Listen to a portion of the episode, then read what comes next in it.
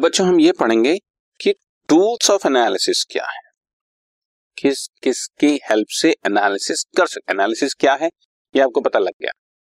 Analysis कितनी तरह का होता है, ये आपको पता लग गया। अब एनालिसिस किन टूल्स के साथ मिलकर करना है कौन कौन से टूल यूज़ करने हैं कि हम एनालिसिस कर सकते ये एक्चुअल में ना, चारों आपके चैप्टर भी हैं। अब आगे आने वाले चारों आपके चैप्टर भी हैं। कैसे? Analysis with the help of ratios analysis with the help of cash flow statement analysis with the help of comparative financial statement और analysis with the help of common size statement ये चारों चीज़ें तुम practical भी पढ़ो। थोड़ा थोड़ा मैं यहाँ पे समझा देता हूँ बच्चों। सबसे पहले analysis with the help of ratio ratio का मतलब mathematical relationship between two figures जैसे नेट प्रॉफिट और सेल्स के बीच का रिलेशनशिप निकालते हैं। ठीक है?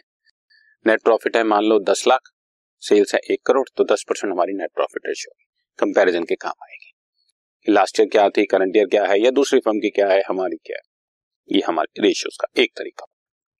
दूसरा cash flow statement cash flow statement बनाकर हम लोग ये चेक करते हैं कि किस किस एक्टिविटी में कहाँ कहाँ से कितना पैसा आ रहा है।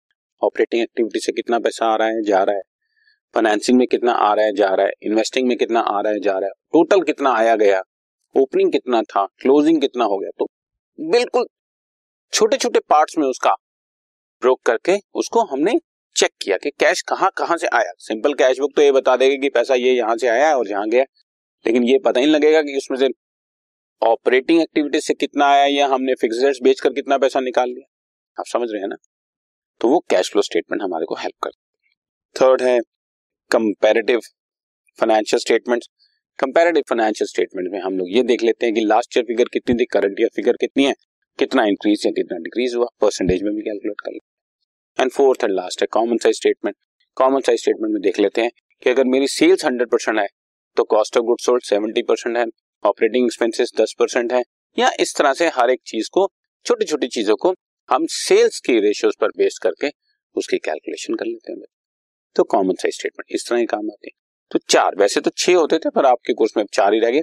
Common size statement comparative statement और आपकी फाइनेंस वो रेशियो एनालिसिस और कैश फ्लो स्टेटमेंट ठीक है? तो ये चारों हमारे tools of analysis okay this podcast is brought you by Hub Hopper Shiksha Abhiyan अगर आपको ये पॉडकास्ट पसंद आया तो प्लीज़ लाइक शेयर और सब्सक्राइब करें। और वीडियो क्लासेस के लिए शिक्षा अभियान के यूट्यूब चैनल पर जाएँ।